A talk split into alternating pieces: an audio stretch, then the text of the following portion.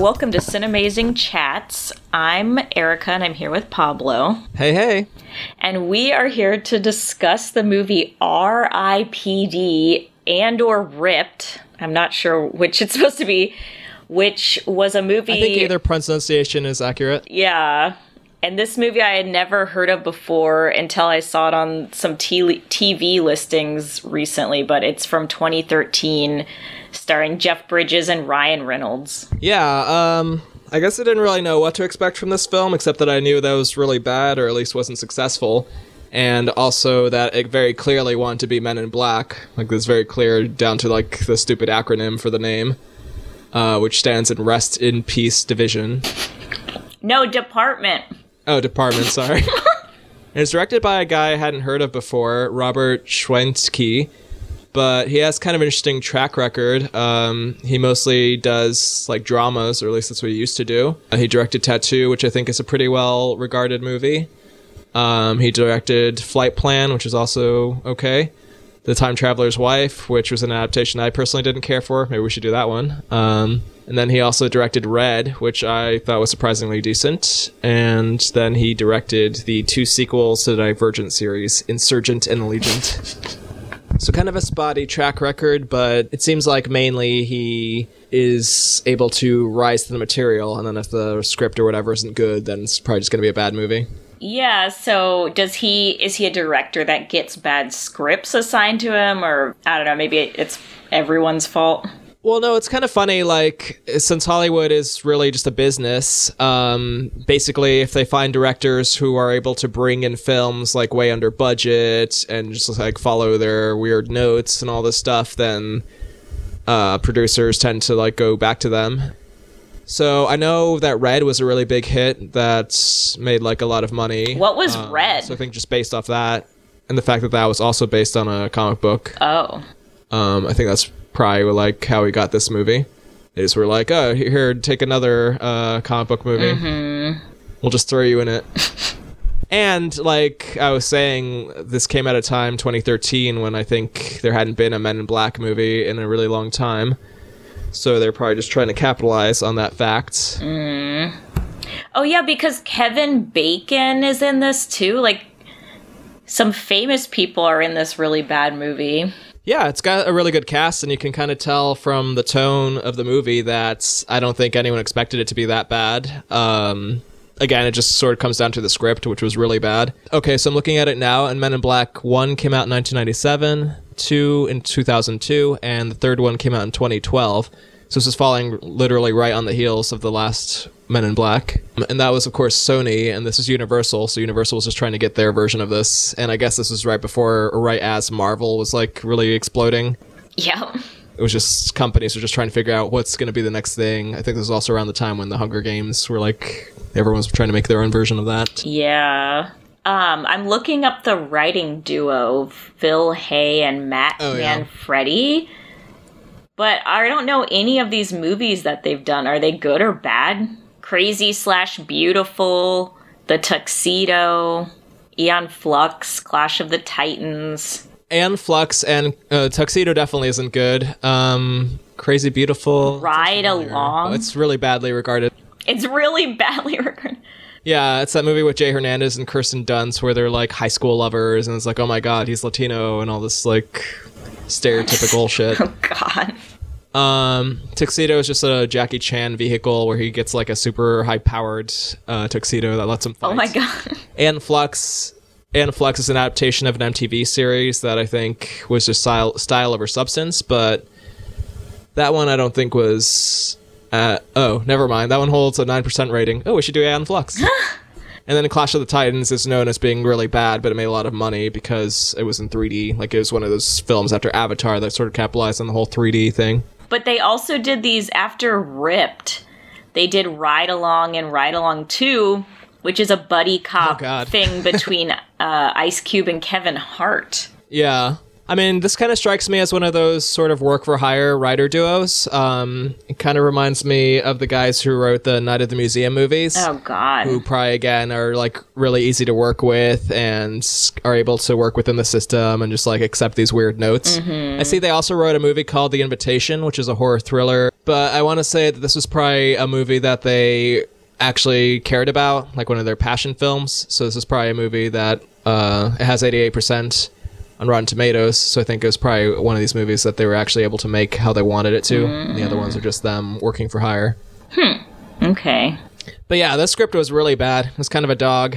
The script. Yeah, this RIPD thing was like I can't even describe how they're. It was just like Jeff Bridges yelling, and Mary Louise Parker was yelling, and they just didn't have any buddiness to this film. Well, just like none of the lines had any wit to them. It was just very generic. Like it, it was almost as if they just set up the visuals, like it had a detailed storyboard or whatever, and then sort of were like, "Here's some really asinine line, you're gonna ad lib something better on the day, right?" And then they did, didn't. Yeah, I was um watching something like Blind Spot or something recently, which is not like the smartest show ever, but they had two two FBI people in a vehicle and they were having a way better conversation. Like it's not that hard to write slightly wittier conversation. right. We could even compare this to Bright, which ironically enough stars Will Smith and seems like Men in Black, but it's fantasy now. yeah. And that one I think probably has a better script than this, even though like that one's also getting like lambasted. Yeah, this one had like particularly bad lines. Yeah, uh, so I guess we should sort of talk about what this movie e- even is, um, like the little that there was to it. So I kind of missed this, but apparently there was a little bit of a setup in the beginning um, with Ryan Reynolds' character, who I'm just realizing now is called Nick Walker. Uh, I didn't know any of their characters' names in the movie because they didn't really say them that often. Mm-hmm. Anyway, he apparently discovers with his partner some gold, buries the gold, and then uh, he gets taken down by his partner, who's played by Kevin Bacon. Yeah. And that's when he's drawn. And this was like one of the only cool visuals in the film of him getting drawn into heaven. This like tunnel opens up in the sky and he gets pulled out, and it's all this like weird trippy stuff with uh, like oscillating universes and stuff. And then he just wakes up in like a recruiting department, and it's Mary Louise Parker telling him that he's dead, but now he's gonna be conscripted. It's almost like slavery or something. Uh, It was indentured servitude to get into heaven. And this is what I don't understand is like did he get this indentured servitude in order to get into heaven because of the victimless crime of him stealing these gold pieces they found? Or right, exactly. is it Yeah. because he's a cop and they need him for this rest in peace department? I think it was probably both. I mean, they set up in the film how there's spirits who don't want to go into heaven or the afterlife or any of this stuff, so they just stay on Earth. And that's why they need this department to track down these people who are pretending to be humans. They're called deados. yeah, and then force them back uh, to go to hell. I Yeah, guess. they kill them in the real world, and I guess that makes their soul go to hell. And there's a stupid action thing where like they have to be shot in the head, and that's the only way they can be taken out. I did want to mention that this movie starts pointlessly in media res. Like you don't know what's Yeah, going that was on. It's just Ryan completely Reynolds running around, useless. and there's like some crappy Shrek-looking CGI. Yeah, thick, a real guy. thick boy, Deado is like running around, and then they cut to a thing that's like three or four days ago, like unnecessarily showing us this very thick Deado. But the funny thing is, usually when they start something in media res, there's for a reason. Uh, this is like one of those hacky things that people do to make their script more exciting. Um, but usually it's like, okay, we're setting us up for a really great action scene or something that's thematically appropriate. Yeah, we're tempting the audience. Right. Yeah, exactly. It's supposed to like be a little tease, like, oh, you, can, you can't wait for this moment. But then when you get to the moment in this film, it's like literally the shittiest scene in the entire movie. like it's so bad when you get to that scene. Oh yeah, by that point, I don't even care about the movie anymore. When they finally get to three or four days later again. Exactly. Like a good example would be like Mission Impossible 3, where they sort of set up, oh my god, F- uh, Philip Seymour Hoffman's just shot uh, Tom Cruise's girlfriend, and it's like, what the hell's going on? And then when you get to the scene, like you figure out, like it's uh, ruse. Yeah, it should be like solving a mystery. Right. Like Joss Whedon does it really well in Buffy and all his other shows. Yeah, so a failed use of um, technique there. It's also shot in Boston, although I don't think they ever state that. You kind of just have to figure it out by watching the movie. oh, is that what Kevin Bacon's accent is the whole movie? Is it Yeah, Bostonian? like- oh my god. You can tell it's just set in Boston to have it slightly different and not be New York like every other movie. Or maybe it's from the comic book, which we should also talk about the original comic book because that's really weird.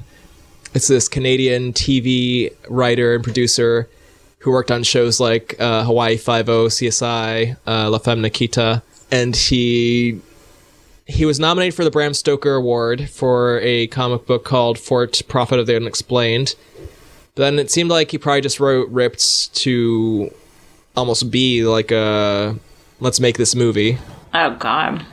I'm just gonna assume the comic book has to be funnier than the movie ended up. I mean, I would hope so because that's what usually happens with these Hollywood adaptations. They take something that's decent, like a script or an idea, and then they sort of just And they fail to translate it properly. exactly they just overwork it and it just becomes horrible. Yeah, it felt like this move like the comic must have had a particular tone and art style with these kind of like oddly shaped deado monsters.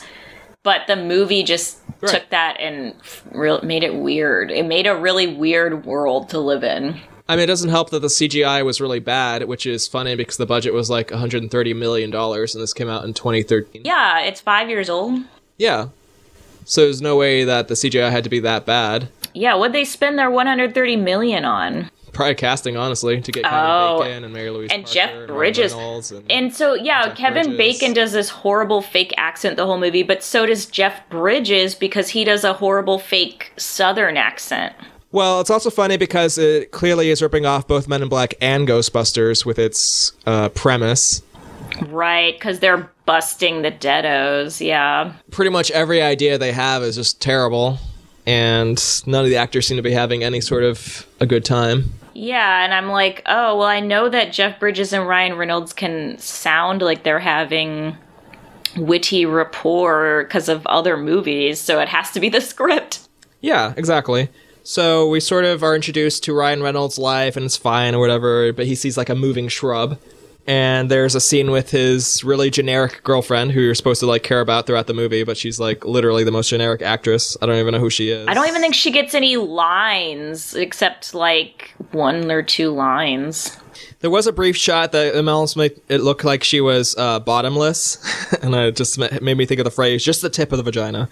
That's what we want in this shot. Well, she did, yeah, that she was in her panties. Yeah, I wrote flavorless and vanilla to describe their relationship. She kind of looked like a remix of like Rachel McAdams or Michelle Monaghan. Oh, wait, yeah, but I remember she was doing an accent too because she's a French actress and she had to have an American accent.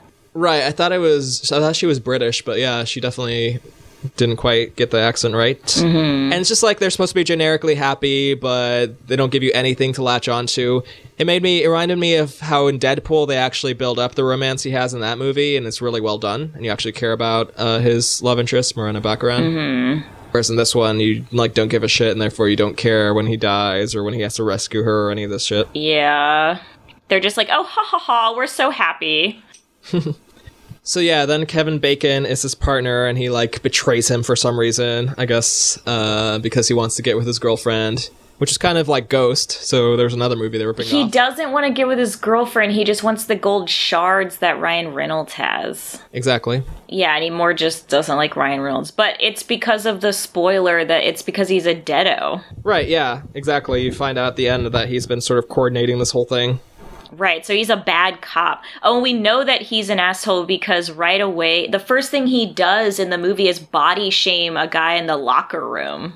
Yeah. Oh, I forgot to mention that there's a whole action scene before Ryan Reynolds even dies. Uh, it's like suddenly you're in the movie SWAT Commando or something like that. Yeah. and it was really evidence to me that this movie was originally intended to be seen in 3D because there's all these like really crappy shots where they sort of I think it's called rack focus where it's like you're zooming in on the camera with the action and this camera keeps spinning around and doing all this crap but it just looks really bad in this movie. Like there's some movies where they make that look good, and this is not an example of that.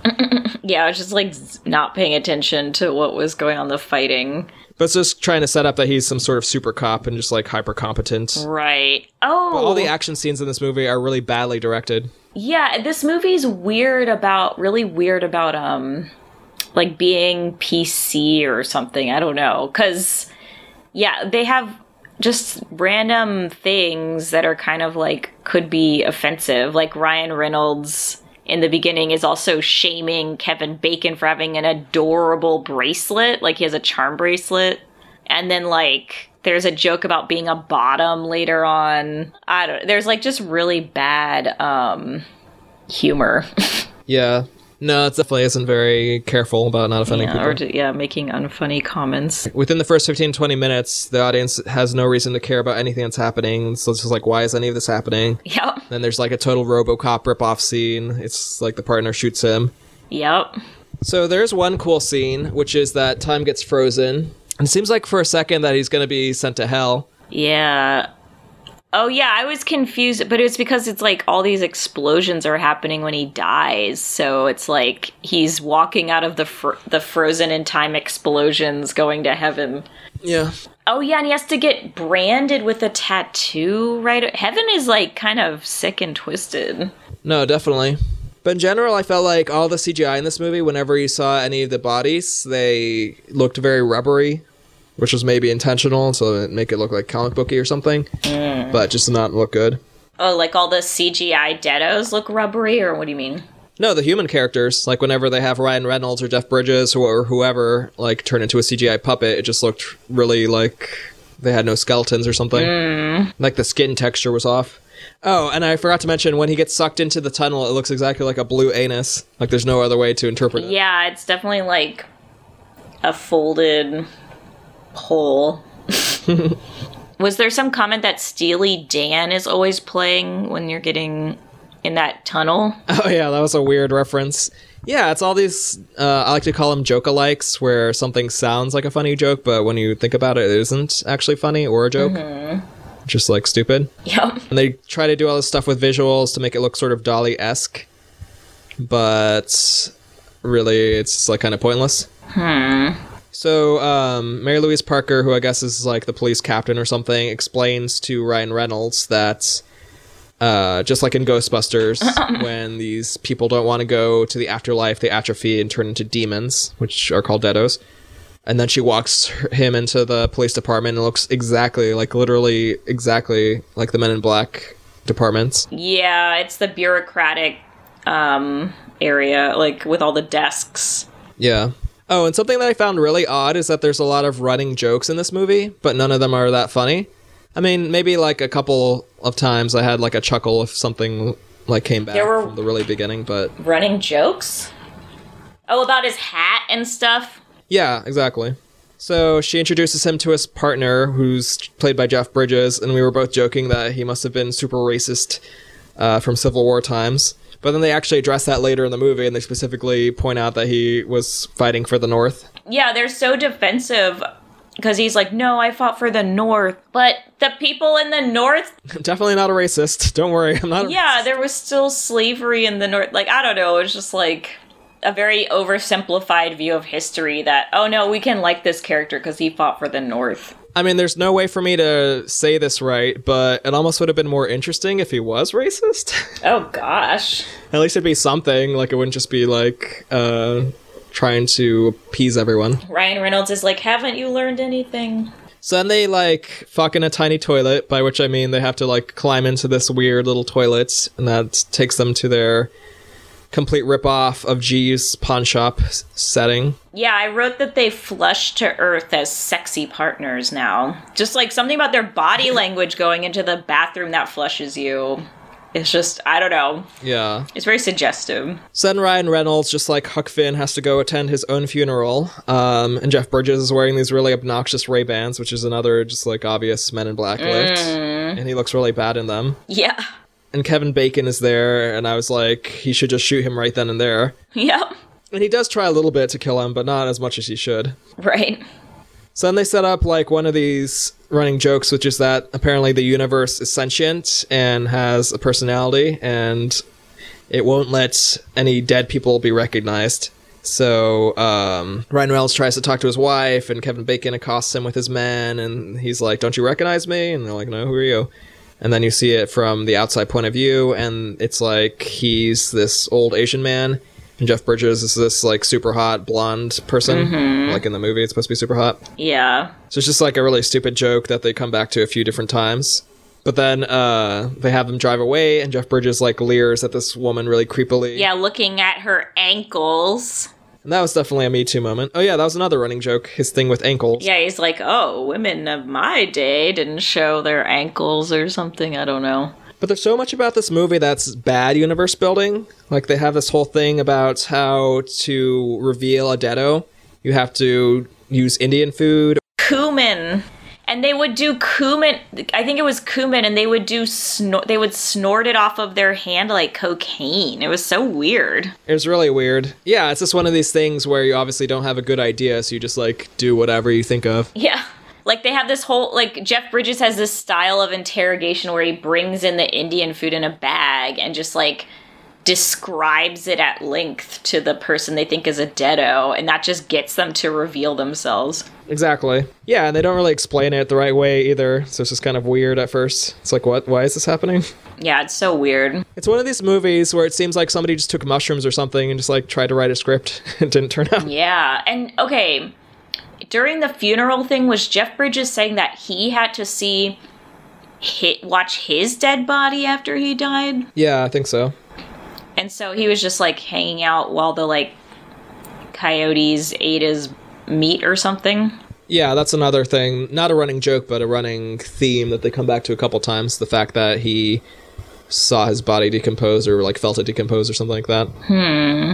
He knows exactly how he died and like was eaten. And yeah, did he cuz and then that's the other connection between um that's a connection between Ryan Reynolds and Jeff Bridges is that they both had partners that stabbed them in the back. Right, exactly. So something about betrayal. And this is all leading up to this like really flourishing monologue that Jeff Bridges uh, delivers at the end of the movie. But even that's just kind of like lands with a clunk. like it's like clunker of a speech. Like it's supposed to be the big dramatic moment. He's saying all this like stupid stuff. Uh, but we'll talk about that later. Um, so then they go to accost like uh, Ryan Reynolds' first um, caller. So they go to this like hotel, and it's this really rip off of The Shining hallway. Uh, so like they should have called this movie "Ripped Off" because basically Oh my everything in this movie God. ripped off from something else. That's why it's ripped. It's ripped off. Yeah. the one thing that really turned me off of about this movie is that Jeff Bridges does this really silly Disney cartoon accent. Like he's just talking like, I'm Jeff Bridges. I'm gonna Yes. get ghettos. So the whole movie, it's like really obnoxious and stupid. It's like he's yelling and doing this fake, obviously fake accent at the same time. It's really annoying. and the annoying thing is also that if these people are ripping off Men in Black, then how come they didn't try to do anything that Men in Black did other than the visuals and the general tone or whatever? Like that movie at least has some witty lines, some interesting images and themes, and the chemistry between the two leads is like palpable. Mm-hmm. Like Tommy Lee Jones just plays everything really straight, and somehow it's hilarious. Um, and then they rip off another gag from Men in Black, which is that they have these angel IDs that they can just use to get in anywhere, and like they just fool people. And also, Jeff Bridges keeps using the word engines specifically. Oh my god, yeah. So basically, it's like Men in Black, but this time they're both white. Yeah. And it's like Ryan, I guess Ryan Reynolds is supposed to be the straight man to Jeff Bridges being like, her my hat. Yeah, exactly. But it's like, uh, yeah, it's not good. so yeah, then they go to the first guy that they have to get, and Jeff Bridges just starts eating really grossly all this Indian food. And that scene actually sort of nauseated me. Like I actually did feel kind of ill watching that scene. yeah. There's sort of like a, um, I don't know if it's called body horror, but like, Yeah. They amp up like the sounds of bodies. Like there's farting, you hear necks cracking, you see like Jeff Bridges with all his food all over his mouth. They're like zooming in. Oh no, it's really gross, and that's another thing that people do when they know their script is a dog. They'll just like throw in all these random, like little bits or whatever that just kind of fail. Yeah, so this was a random scene where he accosts a Deado with a food. So then basically, eventually, um, the Deado's like mouth grows super large and it's exactly like one of the Ghostbuster monsters. He just becomes this like CGI thing, the giant mouth. Right, but they're pretty humanoid, so they just look like exact. They're like people with exaggerated features or something. Exactly. And this fight scene actually reminded me a lot of the Beowulf movie Oh, because first of all, he looked exactly like Grendel, and then uh, like at some point, Jeff Bridges rips the creature's arm off. I wrote this down. The creature rips off his own arm to get out of the um handcuffs, and then just jumps out the window. It's gross. Oh, exactly. So that's exactly like Beowulf, because that's what Grendel does. He rips off his own arm to get rid of the to get out of the door. And then there's this really weird thing where they like, so he jumps out the window, and then Jeff Bridges rides Ryan Reynolds' body down in a really like suggestive sexual way. Yeah. It looks like a mid-air coitus scene, basically, like two eagles. Right, and then they that's the bottom joke is um Jeff Bridges says that's why Nick's the bottom or something. Yeah. I mean, it's really weird. It's like they try to backwards disassemble the Men in Black tone, but it's like halfway between some odd kids movie and like a really generic action movie, and basically ends up satisfying neither master. Yeah. Just both things fail. And why are you making jokes about bottoms? It's just like I don't know. It's so unnecessary. Right. And again, the creature's like farting and barfing and being gross. Yeah, wait, okay. The, so he rips off his own arm and drinks milk before jumping out the window. Is there what did they I thought maybe they would explain like, "Oh, milk im, uh, gives them power or something," but I don't think there was ever an explanation. No, I don't think they ever explained the milk thing. It's just another one of those weird things they just threw in. It's basically what this whole movie is. It's just scene after scene of people just throwing in random ideas. Like, I, I can totally picture some producer being like, "What if Jeff Bridges drinks milk right then?" and some other ones like, "Maybe they should have Jeff Bridges ride Ryan Reynolds' Yeah. down until he hits the floor." There's a groin kick as well as the fart and the vomit. Oh, and by the way, I wrote down specifically that at this point in the movie, I had no idea what either of these two characters' names were. Yeah.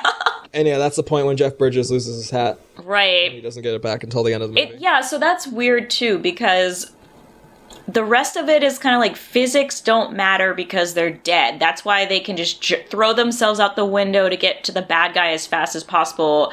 And apparently they feel the pain, but it doesn't do anything to them. Yeah, exactly. So it really is like they're the weird CGI creatures that they become. Ex- yeah, except the only physics that mattered was the wind was able to blow away Jeff Bridges' hat.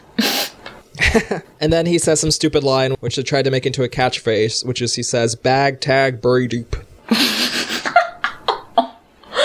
Oh my god. I, I wrote down a Nick slash Ryan Reynolds quote, which I thought was particularly annoying and stupid.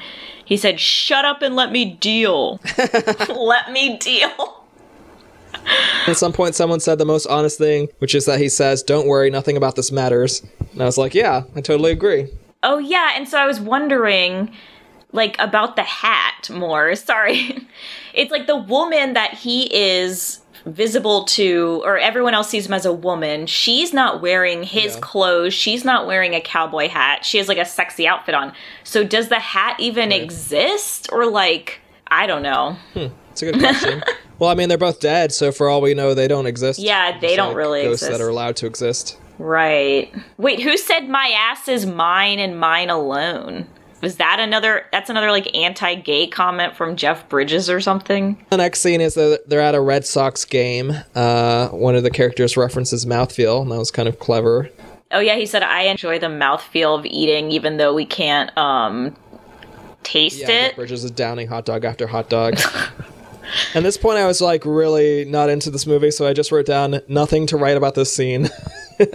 I don't even know what they were doing at the baseball thing. Like I remember him eating, but I don't even remember um why. well, I guess that was to establish where they were, and then to remember something about being alive. And that's when Jeff Bridges reveals this whole thing about the Civil War. Oh yeah, yeah. They're going to meet like an inside guy or something. But yeah, that's when he's like, I fought for the North. Me. And then we find out that Ryan Reynolds' wife is now giving it to Kevin Bacon. Yeah. So that's what made me think of sort of like Ghost. Mm. And there's some really intense lighting on their photoshopped faces.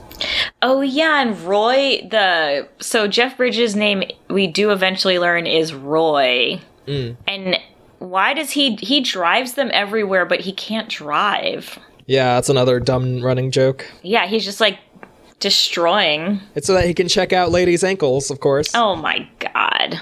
And there was a line where they make light sort of of the Pakistani earthquake that I didn't find very respectful. They just sort of referenced it without like I don't know. It's like why do you have to pick that thing? Hmm. I don't remember what this means. I just wrote down worst person I ever faced. Hmm. Oh, here's another dumb running joke. Uh, so every time somebody sees Jeff Bridges, they of course see this like stereotypically beautiful, uh, busty blonde woman. And every single time they play this start of the song "Let's Get It On," it's like such a dumb joke. Yeah. It's like the really it's like the guys are just like, "Whoa." Yeah. So yeah, then they have um, they find this other guy who is this annoying actor I can't really remember the name of. It's this guy who purposefully snorts cumin as if it were cocaine, and he's this total like '80s stereotype. So he's doing it so that he can like you know take on these two guys. Right? And that's when we catch up to the in media res thing, and it's literally the worst scene in the entire movie. Oh, that was now? Oh yeah, cuz he shows up when they're interrogating another guy or something. I don't I don't remember. There's like another guy they were interviewing. Yeah, there's too much shit in this movie, and none of it matters, so it's hard to pay attention to it. Yeah. But anyway, um, I should have mentioned before when he goes to his house, he finds that Kevin Bacon got the gold. Oh yeah, the gold is important. Yeah. So that's supposed to matter. And so one oh yeah, another thing is Roy said something about does your friend have a pack to pact to wipe porn off of la- off of laptops or something? like why does he know that uh, if he I guess cuz he can hang out on earth so he knows all about porn. Okay, so here's what it was. The first guy they caught was an informant, and that guy leads them back to discover about the gold.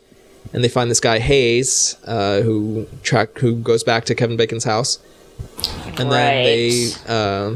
Follow him to the morgue where he gets some gold off a Deado.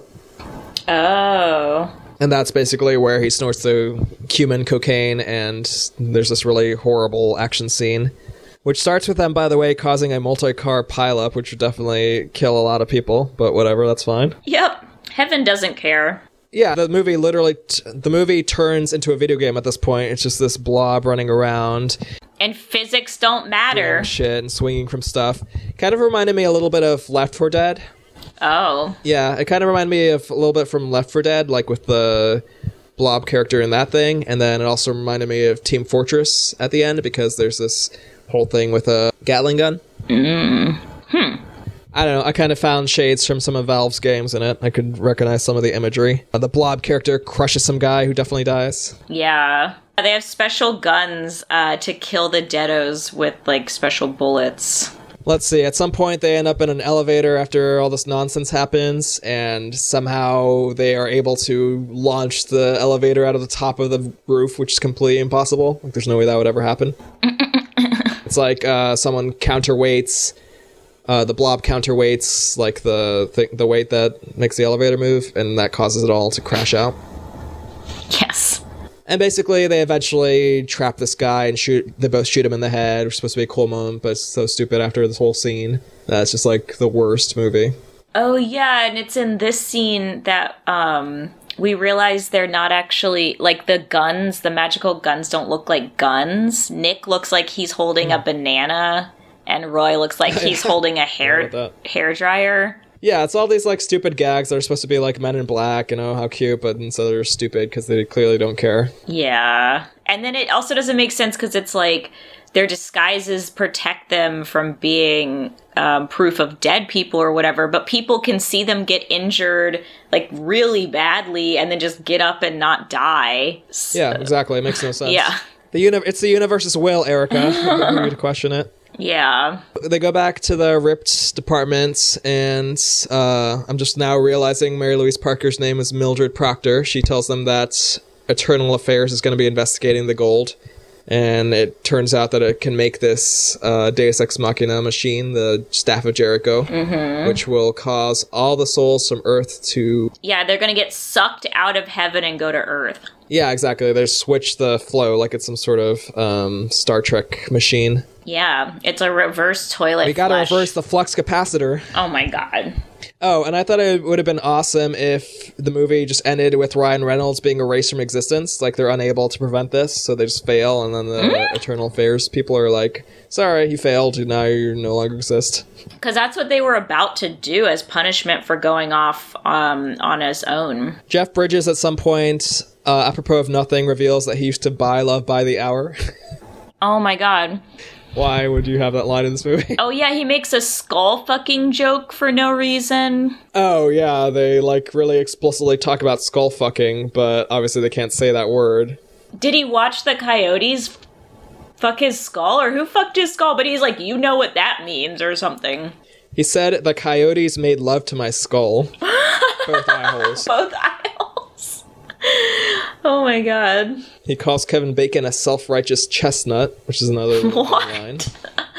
He said something about like a spiritual deodorant. I guess was supposed to be a funny line. Right. So this is that whole thing at the end of the second act where the heroes have to get into a fight uh, for some reason. So Ryan Reynolds has to be like the coyotes who hate who ate your face were the heroes. Oh, that's his insult. Yeah. Yeah. Oh my god. But again, the fight's about nothing and who cares and none of it matters. this whole movie's a piece of shit. Yeah. There's this fucking thing about Jeff Bridges playing the accordion. Like, there's this weird long sequence of them having to figure out what they're gonna do. So it's just like them hanging out at night, and at some point they're like on a boat, like the fucking boatman would take you out or whatever, and Jeff Bridges is playing the accordion. Oh my god, I almost forgot about that. There's just like so much random stuff. yeah, and that was honestly the final straw for me. I was like, fuck this movie at that point. Why is he playing an accordion? Oh, because he's like pontificating and like talking at Ryan Reynolds and telling him how he should like suck up his feelings and like not care about his wife because he misses his wife. it's like this movie's trying so hard, and by trying so hard, it does the opposite and just makes it everything bad. Like you can tell that they're just struggling to make this thing work. Yeah. some stupid joke where Jeff Bridges or somebody says, "Don't be dead broke." Ha ha ha. Oh, mm, ah. I don't even remember that one. When did they reveal that Mary Louise Parker and Jeff Bridges had sex? Oh yeah, I think that's when they're at the. Oh no, they go back to the department to sort of like arm up. Uh, Ryan Reynolds gets some absurd six barrel angel shotgun. Yeah, it implies that Jeff Bridges and Mary Louise Parker had sex. He just says something like, oh, "I've had the pleasure" or something like that, but not for a long time. Yeah, they're like, they used to bone and now they're just like a quarreling duo. I love, I actually love this line. The real you is the you you think you are. What? What is that? Is that for is that Roy saying that? yeah, Oh my god. to Ryan. Yeah, he's like trying to, be Nick. so wise. Okay, so they do this whole thing where they manage to capture Kevin Bacon without anyone realizing that he's a deado somehow. Yo. And they just do that straight up, we're gonna rip off the Dark Knight thing where it seems like the villain's in trouble, but actually he's exactly where he wants to be. Oh, just that his adorable charm bracelet saves him with no explanation. Yeah. So it's like he gets to be in the clink with all his friends who he's been apparently working with this whole time. Right, yeah, he's the mastermind behind all these guys stealing the gold. He says a line that's just straight up, if I didn't want to be here all along, it's like, oh geez, thanks, you watched The Dark Knight. Got it. And then he's able to construct the Staff of Jericho because now he has all the gold pieces, of course, because they just kept them all together. Uh, and creates another fucking tunnel in the sky, like every fucking comic book movie always has to have. Oh yeah, he was like he had a couple of lines that I thought were funny. I mean, not funny, like funny bad. Because when Yeah. they're bi- he gets all the shards, he's like, "Let's build it, boys!" Like that's what he yells at them to at all the deados to build the um staff. And oh, he also says they Right. they got one of these artifacts for everything. I guess he was talking about his bracelet that like destroyed his house or something. I didn't even understand what that was doing, but Exactly. uh, it's It's like trying to be witty, but it's not. I guess this is also trying to be like um, Hellboy or Constantine, where they have all these magical artifacts and there's magic and I did keep thinking of Constantine. yeah. Except that one actually had some good visuals. Yeah, that one was darker. Oh, yeah, what was the deal with all the VHS tapes? Okay, so they create this big tunnel, and then for some reason they show a bunch of stuff uh, being blown up, and they were really specifically zoom in on a VHS videotape, and I have no idea why. Oh, yeah, like being sucked across the streets. Yeah, like in in the middle of all these like papers and stuff flying up, it's just like a very clear VHS tape, and I don't know why the fuck there would be a VHS tape in 2013 in the middle of. Oh my god, it's also Twister. Oh yeah, it's everything. At some point, there's multiple portals, uh, which also made me sort of think of like X Men films, but like way shittier version of X Men. Yeah. But they're trying to do like the same thing, like do little bon mots, like little stupid Joker like things, and have lots of CGI nonsense and like 2012 style. Uh, the world is being blown apart shit. But it's like a safe PG 13 level. Yeah. Yeah, even though you know people are dying, they're not like showing it. Um but yeah, I wrote like crickets at every joke. Like I think at the end I was just watching it like open mouthed, like no reaction. No, it's. I have to assume this was the first script pass they did, and they were just like, "This is fine. We'll just make this movie. We're out of time. Just make this Go, movie." we're already behind It'd be schedule. one thing if this happened during the writer's strike, but this is well after that. There's no explanation why somebody would just like be okay with everything. With spending 130 million to keep making this. like at least do what DC does, and when you realize the movie's going to be a dog, like sort of retool it, rework it, like shoot some new scenes or whatever. Not that it works for them, but you know what I mean. Mm-hmm. So they make the uh, sphere, and it looks exactly like a golden phallus, and I think the movie even acknowledges it. Like somebody says some stupid joke about it being a penis. Oh, a giant golden dildo. Yeah. Kevin Bacon takes Ryan Reynolds' girlfriend hostage. Uh, apparently, her name's Julia, by the way. Apparently. He does the same cumin cocaine thing and turns into like a more monstrous version of Kevin Bacon. And that was actually an effect that looked kind of cool because I think they mostly just used his face and then added some CGI on instead of just making it all CGI. Kind of made him look better in a way, to be honest. just um, kidding. Kevin Bacon. Yeah, he had like holes in his body or something. Which is like the more shit they stuffed into this movie, it just made it all more meaningless. Like everything became nothing. Nothing was happening. Oh yeah, Jeff Bridges literally poops his pants, I think. Yeah, that does happen. That does happen. So Julia it gets kidnapped because the staff needs the blood of your enemy. Of a virgin. Just kidding. Oh. Yeah, he was like, I don't even actually need your hot wife. I just uh, picked her because it would hurt you or whatever. I'm just a meanie. Yeah. I'm a baddie. yeah, so he stabs her. And I think it's sort of implied at the end that she's going to be like the new person. She gets to live again. They just have a, a moment where he fi- he does get to say goodbye to her because the whole movie kept trying to see her as that other, but he was looking like a different dude. Oh yeah, there's sort of a stalkery thing, which is also sort of like Deadpool, where he like keeps trying to find her and tell her who he is, but it never works out because she can't see him. But eventually, she figures it out. Yeah, and they have um a moment when she's having like a near death experience, but then she wakes up in the hospital, so she'll live.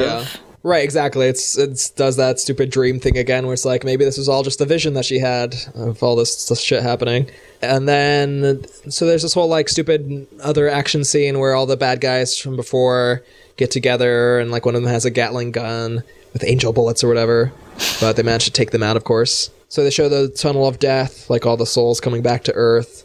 But Yeah. Then they easily foil the plan. Uh, Jeff Bridges just pulls a truck down and like knocks the phallus over. Just in time. I think he crushes it, yeah, with the truck. That's all he had to do. Yeah, no one's even guarding it or anything, even though it's the whole center point of their plot. Yeah, weren't there dead? Oh, I guess they killed them all. Okay, yeah. I guess they killed everyone except Kevin Bacon, supposedly, but yeah. I mean, again, they're doing the whole Men in Black thing, where it's supposed to be like uh like underselling it, like, oh, I'm Tommy Lee Jones, and I'm just gonna do this little thing in the background that's gonna save the day. Mm-hmm. But it doesn't work in this movie at all. Yeah. And then at this point, I was also wondering just like what happens when they shoot the soul, when they shoot the deados. Versus bringing them into the department because throughout the movie you've also Right. seen Deados be in the bureau- bureaucracy in heaven. So it's like Yeah, exactly. what what happens to them when they're taken into custody? No, it makes no sense. They didn't think it out at all. yeah. I guess they go to the other afterlife, the fir- the after afterlife. Yeah. Yeah, so that's pretty much like the end of it though, is like Jeff Bridges destroys the staff. Uh, Doesn't he get his sentence extended for being bad or something? No, no, it's actually a good thing. Uh, since you're supposed to be in the Ript for a certain amount of time, she adds 53 years. So it just means he doesn't have to serve for that amount of time. Oh, I thought that his sentence in Ripped was extended. So because she likes him, so she wants to keep him around. Oh, okay. Sorry, yeah, I think you're right. I misunderstood that whole thing. And she does this really upsetting thing where she bites his goatee, and I hated that. Yeah, she goes, and it's just like meant It's to really be gross. funny, but it's not. And yeah, so because yeah, he's been in Ripped since the Civil War, and Mary Louise Parker presumably must have died in the mod era because of her outfit. Yeah. Oh yeah, she has these high boots because of uh, Jeff Bridges' predilection for ankles. Oh my god. So s- uh. sneak in one final ankle joke. And then Yep. they also do a new dumb joke, which is that Ryan Reynolds gets a new avatar or whatever, and it's of a little Girl Scout, which makes you have Oh to think. my so apparently, God. like this little twelve-year-old Girl Scout died. Yeah, I don't know where they get the avatars from, but um, yeah, so it's like this little this child and this uh, lady who keeps getting hit on by dudes. Yeah. Oh, I meant to mention the person who did the soundtrack for this actually is a really good composer, Christopher Beck. Oh, It's Pretty well regarded, so I don't know what the hell he's doing here. oh, he worked for uh, he worked on Buffy the Vampire Slayer. And then um, the credits are really weird because they have all the items from the movie. So like they have the VHS tape again, they Yes. have the banana, they have the uh, the briefcase that was involved with one of the Deados. They have like accordion. Another another high boot ankle joke. Yeah. Yeah, the accordion, uh, the guns. Yeah, it was really strange. Yeah, only the objects from the movie. This is almost this is a, like a perfect parody of these types of movies. Honestly, it's almost like uh, the room or whatever. Like you couldn't make a better parody than this movie was of those types of movies, like Men in Black or Ghostbusters or whatever. Like just everything they do was the wrong and bad choice, and the movie just suffers as a consequence. Yeah. But one thing that's really funny about this movie is that on a budget of 130 million dollars, it's only made 12.7 million dollars in its opening weekend, and then only made 78 million dollars worldwide, which was only 33 from the U.S. So it's one of the largest box office bombs of all time. Hardly anyone liked it. Whoa. Yeah, it only has a 13% on Rotten Tomatoes. Ugh. Yeah, I mean, it's like palpably bad or whatever. But yeah, it's just like a mashup of all these things, and none of them work as well as the movies it's stealing from. Yeah, it's weird how it is ripped off of so many things. And then, yeah, just how like Jeff Bridges could go the entire movie just exclaiming random things, just like, I miss my hat. nonsense. Yeah, I like ankles. You are who you meant to be. The real the real you is the you you think you are. Both eye holes. Oh my god. Oh, and yeah, there's that whole stupid monologue. That's when he's doing it, and then he talks about the eye fucking, and it's like, how are we supposed to take this scene seriously now? I, yeah, and then you're watching it like skull, fu- like, I don't know, they could be funny, but it's not the way it's written. Everything about the tone, everything about the lines. The actors are good, like just because we know they're good from other things, not from this movie, obviously. Although Mary Louise Parker's fine, she doesn't do anything bad. But her style is the same as Jeff Bridges. They just yell at each other all the time. I need to look more into like what other movies Universal's making around this time. I think they were kind of like flan- floundering a bit. Hmm. So this was like sort of a hail mary, like let's try to make our own Men in Black. Oh no. But yeah, you had mentioned that this director was known for closing things. Like he's the one they brought in for the Insurgent. Or Divergent. Yeah, for Divergence. They didn't make the last sequel. Yeah. Oh, I did also want to mention the guy who wrote the comic book this was based on also wrote the script for Ballistic Ecks versus Sever, which is another really terrible movie, sort of similar to Assassins. and he produced Chairman of the Board, which is definitely like should subpoena you to uh, filmmaker hell forever for that. What is that? Chairman of the Board? Oh, it's the movie with uh, fucking Carrot Top in it. Oh my god. Covers like him surfing on like a fucking desk or some shit. Oh god. That's a movie I'm pocket vetoing right now. There's no way I'm ever gonna Yeah. watch that movie or do a podcast about it. Oh my god. There was a really funny review. I don't know if you have it or wanted to read it. No, you should read it. All right, there's a really great review uh, from Kyle Smith of the New York Post, who gave it a half a star out of four. He wrote, For a movie that so strenuously rips off Ghostbusters and Men in Black, Ripped manages to come up with fresh new ways of being absolutely terrible. The plot manages to be fully predictable and freakishly bonkers at the same time, which is kind of what we said, and is seemingly born of the same kind of brainstorming on LSD session that must have given us Howard the Duck. We've come full circle to our first podcast. symmetry there since we did that movie. And actually thinking about it, it is pretty similar to Howard the Duck because that movie has a bunch of like really bizarre scenes that make no sense. Yeah, the yeah, the fully predictable but really bizarre is definitely a good description. So this movie's kind of like, um, I guess sort of different from some of the other movies we've made because I don't think anyone involved in this was really trying. Whereas I think most of the other movies we cover are sort of bad, but they had the best intentions. Whereas this one was just clearly them trying to make like Phoning it in. the most Hollywood movie you could make. Yeah. It was almost like remember they used to make all those parody movies a few years ago, like the scary movie knockoffs. Oh yeah. But they but because of them like the jokes that they threw in were um like more Really raunchy than Men in Black. So they had to know that they were not being totally family friendly with this. I mean, honestly, they were definitely just targeting thirteen-year-old boys. Like that's what this really boils down to. 13 year old boys are like, my porn on my laptops have better dialogue than this. this reminds me of that funny video you showed me, which was of uh, like a five-year-old being the one who wrote Fast Five. Oh, yeah, that's the Fast and Furious director. The Onion had him be like a five year old, and he's like, cars and explosions, woo! Yeah, that's exactly what this movie's like, especially the action scenes specifically. Action and How bad and stupid explosions. they are. Yeah, so I really don't have a lot of good things to say about this movie. I think, yeah, I don't like the heaven that this movie portrays. I think the message is kind of bad that there's like indentured servitude, and I'm not sure if it's because they're insisting that there's some moral imperative that a victimless stealing crime is still a crime, or like, yeah, if it's because he's a cop. Yeah, I mean, it's also really weird that usually in movies like this, they come down on one side or other, like it's just Judeo Christian or whatever, but in this one, they specifically state that the universe is sentient and can do things, like choose things. But then it still has the hmm. same, like, dualistic heaven and earth shit. God, it's kind of like a Discworld thing, but not that, but like horrible. Yeah, if they had gotten like they have these people who they usually bring into clean scripts like this. Patton Oswalt used to do it. Joss Whedon got started that way.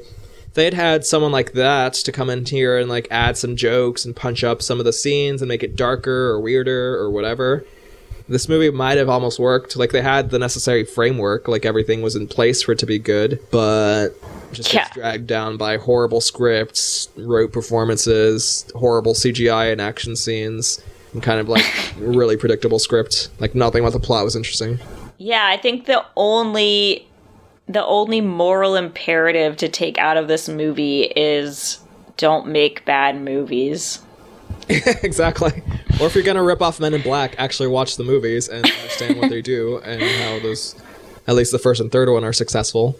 Mm-hmm. I will say one way they could have solved this movie right away is if they had just had Mary Louise Parker be the protagonist. That would have been way better. Yeah, they definitely could have not I don't know, yeah, Jeff Bridges' character was particularly grating. It was horrible with the accent. Like day one, if I was on that set, just be like, drop the fucking accent. Drop the accent, yeah. Or we're making you from a different time period. I don't know. Sounded know. like a cartoon character. yeah, he did sound like a cartoon character. The guy with the guns and the mustache. Yeah, I'm Jeff Bridges. Yeah. yeah. That's basically the tone of this movie, like a Looney Tunes, but a really bad Looney Tunes.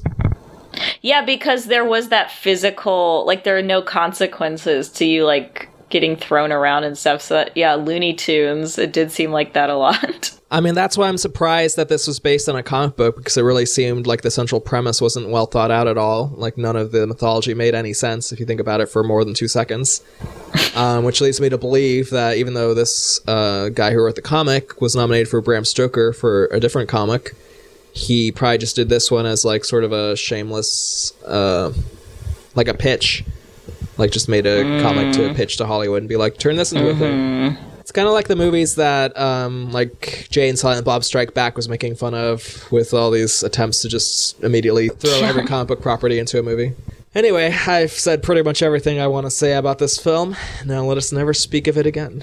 yeah. Do you have any last takes? For the record, my wife agrees. Actually, I wrote down what she said. She wrote that it's literally the most painful piece of shit you've ever put on our screen. Wow. Yeah, it was a movie with no likable characters as a result of the writing, and a truly hellish version of heaven. Yeah. Turns heaven into a hell. And I also wanted to mention that this does that thing where they like take uh, some international director and throw him some property and be like, maybe he'll make something out of it. but yeah, this is a movie that definitely deserved all its failure and may it rest in hell. yeah. Ripped in hell. I'm usually not that mean about bad movies, but this one really irked me. Well, yeah, and it's like fake wokeness because Jeff Bridges is like all feminist about when guys hit on him, but then he they he says other insensitive things. It's just like totally unaware. No, there's definitely nothing good to this movie. It would have been kind of funny if this was like, um, you know how Joss Whedon had that Buffy movie made that he didn't like, and then he made the TV show and it was like what he actually wanted and good. It'd be funny if the comic book version of this, which neither of us has read, was actually really good, and then later he made like this hip, postmodern, subversive version of Ripped, and it was really good. Yes. So that's my dream for this future, yeah. and that's what I'm gonna leave on. A positive note. Make your Buffy random comic book writer guy. All right, I guess that's gonna do it for this episode. And well, signing off for this episode, I'm Pablo. And I'm Erica, and it was nice chatting with you. It was great chatting with you, and catch you on the next one, which hopefully won't be this bad. I think this is our new low bar, not for the podcast, but just for the movie. After Jupiter Ascending. After Howard the Duck. All right. okay. Bye.